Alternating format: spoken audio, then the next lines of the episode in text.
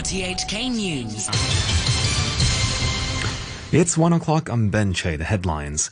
Hong Kong's biggest teachers union says it should be up to teachers themselves whether or not they get vaccinated. A member of the government vaccines task force plays down concerns about people who have died after receiving a vaccine. And a new magazine by an exiled activist urges people not to give up the struggle for democracy.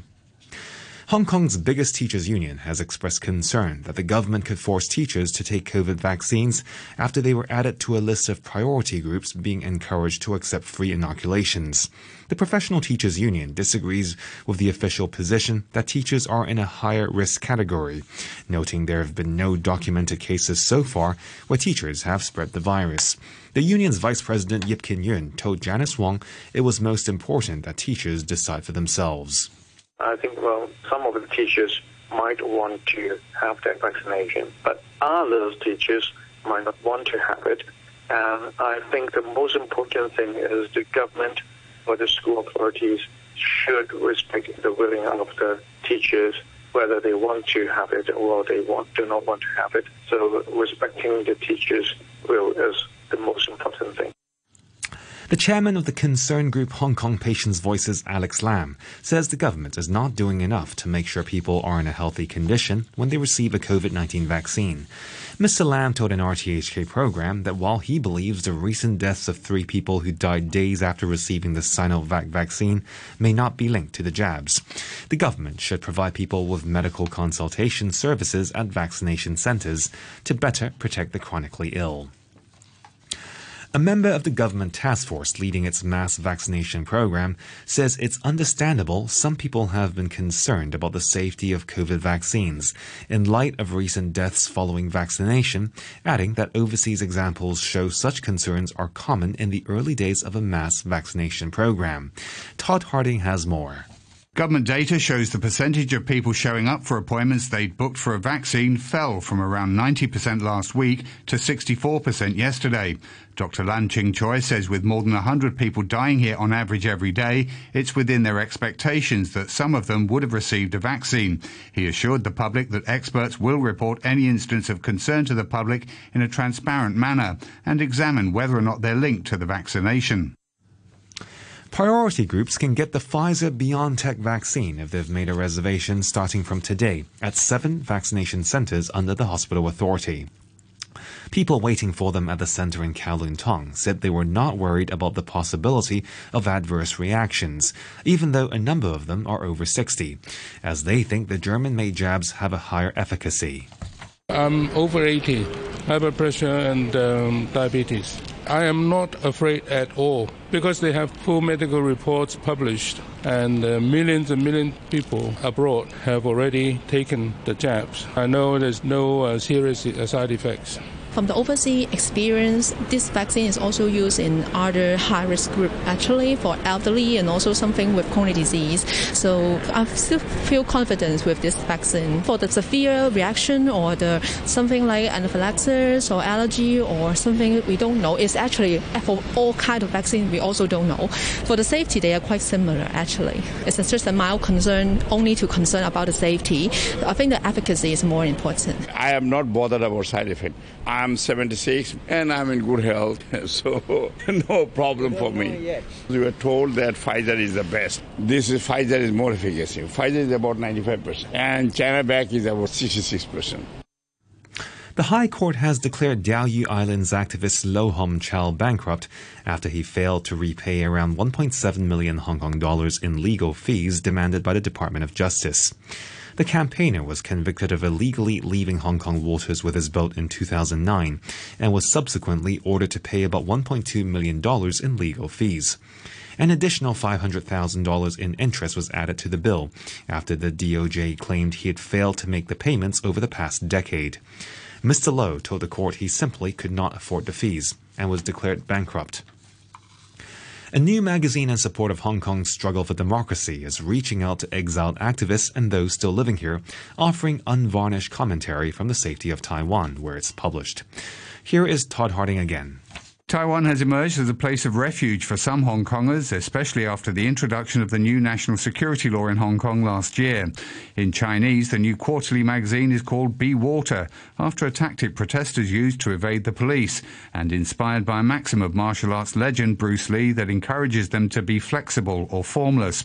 The first issue came out in January. Called Flow HK in English, the magazine's editor in chief is exiled activist Sunny Cheung, and its editorial board includes other well known campaigners. In his piece for the inaugural edition, Mr. Cheung urges people not to give up, saying the resistance movement is like a buried stream of fire ready to become a river. A judge in the U.S. city of Minneapolis has selected the first three members of the jury for the trial of Derek Chauvin, the former police officer charged with murdering the African American George Floyd last May by kneeling on his neck. Possible jurors are being questioned to ensure their impartiality. Harrowing video footage of his death sparked demonstrations across the United States and around the world. Former public defender Abigail Serra told the BBC that made selecting a jury a challenge. I think it's going to be extremely difficult to get an impartial jury. Virtually everyone in the country and practically in the world has seen the video or at least read articles about the video and its contents. I think the best that we can hope for is that those who have seen it or read articles about it will commit to keeping an open mind and to being impartial as the trial goes on and different kinds of evidence come in. The British Foreign Secretary Dominic Raab has denied as completely false a claim by one of the EU's most senior officials that London has banned all COVID 19 vaccine exports. The president of the European Council, Charles Michel, made the comment in a weekly briefing note. The BBC's Helen Catt reports. It's understood the Foreign Secretary has written to Mr Michel to set the record straight, saying that the UK government had not blocked the export of a single COVID 19 vaccine or components. Mr Michel responded on social media saying there were different ways of imposing bans or restrictions and that he was glad if the UK reaction led to more transparency and increased exports. It's understood that a representative of the EU's delegation to the UK has been summoned to a meeting at the Foreign Office following concerns that the claim had been repeated at various levels within the EU and the Commission. A cross party committee of MPs in Britain has strongly criticised the government's coronavirus test and trace scheme used in England. The report by the Public Accounts Committee said the system had neither reduced infection levels nor managed to ward off national lockdowns, despite costing what it called an unimaginable sum 51 billion US dollars over two years. The opposition Labour MP Meg Hillier chairs the committee. It's an eye watering sum of money that's been spent, and for that, we need to see better results and a better, clearer connection between testing and stemming the spread of the virus. And so far, the data on that is not very strong. Brazil has registered a new record daily number of 1,972 deaths from COVID 19. Rio de Janeiro's respected health institute, Fiocruz, has warned of a growing risk of the collapse of the health system, with almost all the state capitals reporting intensive care units at least 80% full. A new report from the World Health Organization has found a third of all women experience physical or sexual violence at some point in their lives. The report is the largest ever study of violence against women and includes data from the years 2000 to 2018. The WHO says the coronavirus pandemic has exposed more women to violence. Its report says partner violence is by far the most prevalent. It affects over 640 million women worldwide, many of them still in their teens. Claudia Garcia Moreno is from the UN agency. One out of every four adolescent girls aged 15 to 19 already have experienced or been subjected to either physical or sexual violence in the hands of a close partner. And I think this is very serious.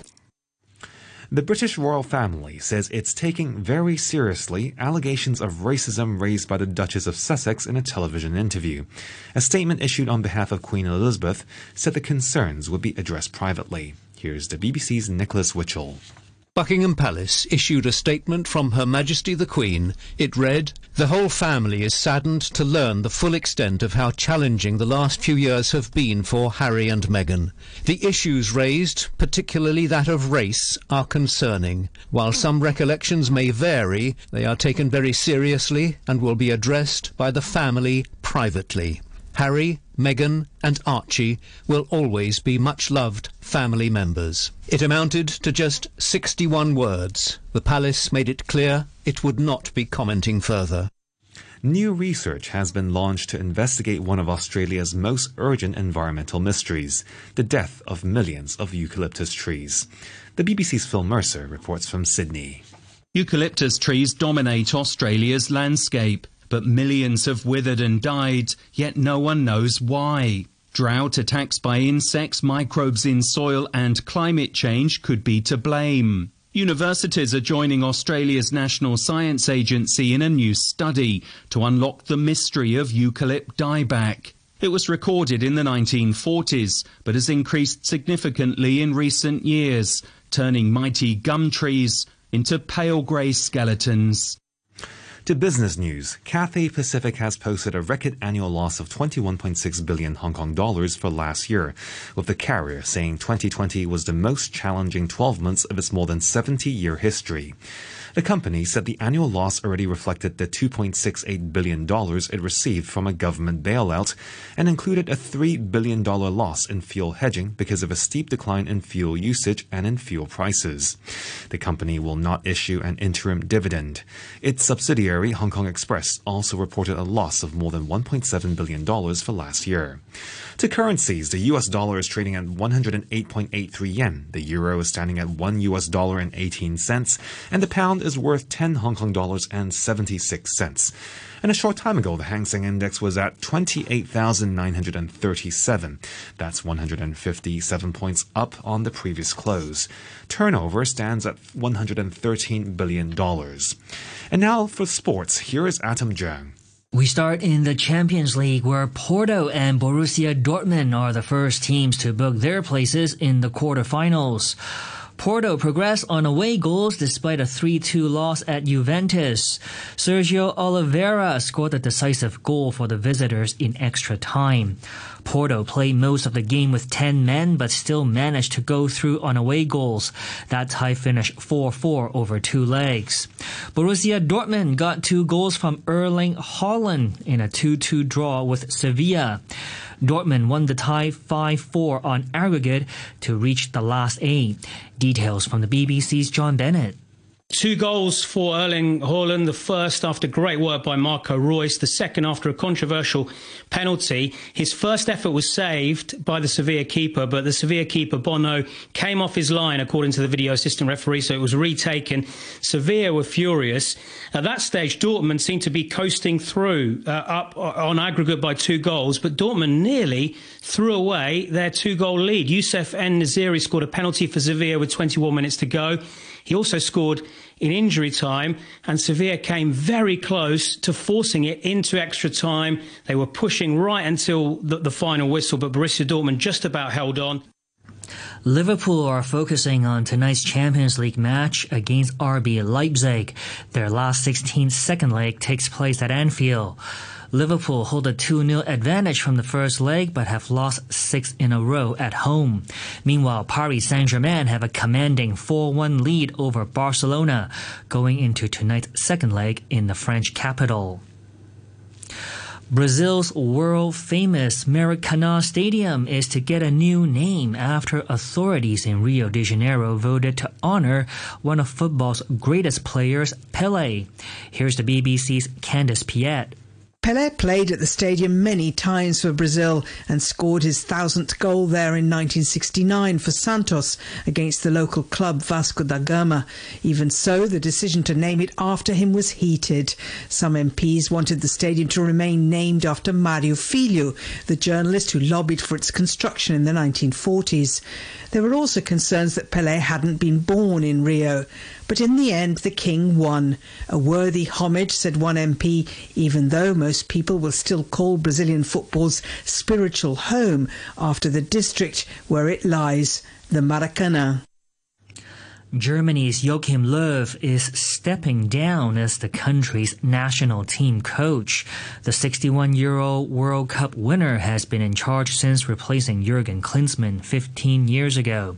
He had a contract until next year's World Cup, but made the decision to end it early and will leave after this year's European Championships. And that's your look at sports. And to end the news, the top stories again. Hong Kong's biggest teachers union says it should be up to teachers themselves whether or not they get vaccinated. A member of the government vaccines task force plays down concerns about people who have died after receiving a vaccine. And a new magazine by an exiled activist urges people not to give up the struggle for democracy. The news from RTHK. The government is providing free COVID-19 vaccination for all residents. Priority groups include those who are highly susceptible to infection or have increased risk. You can book online.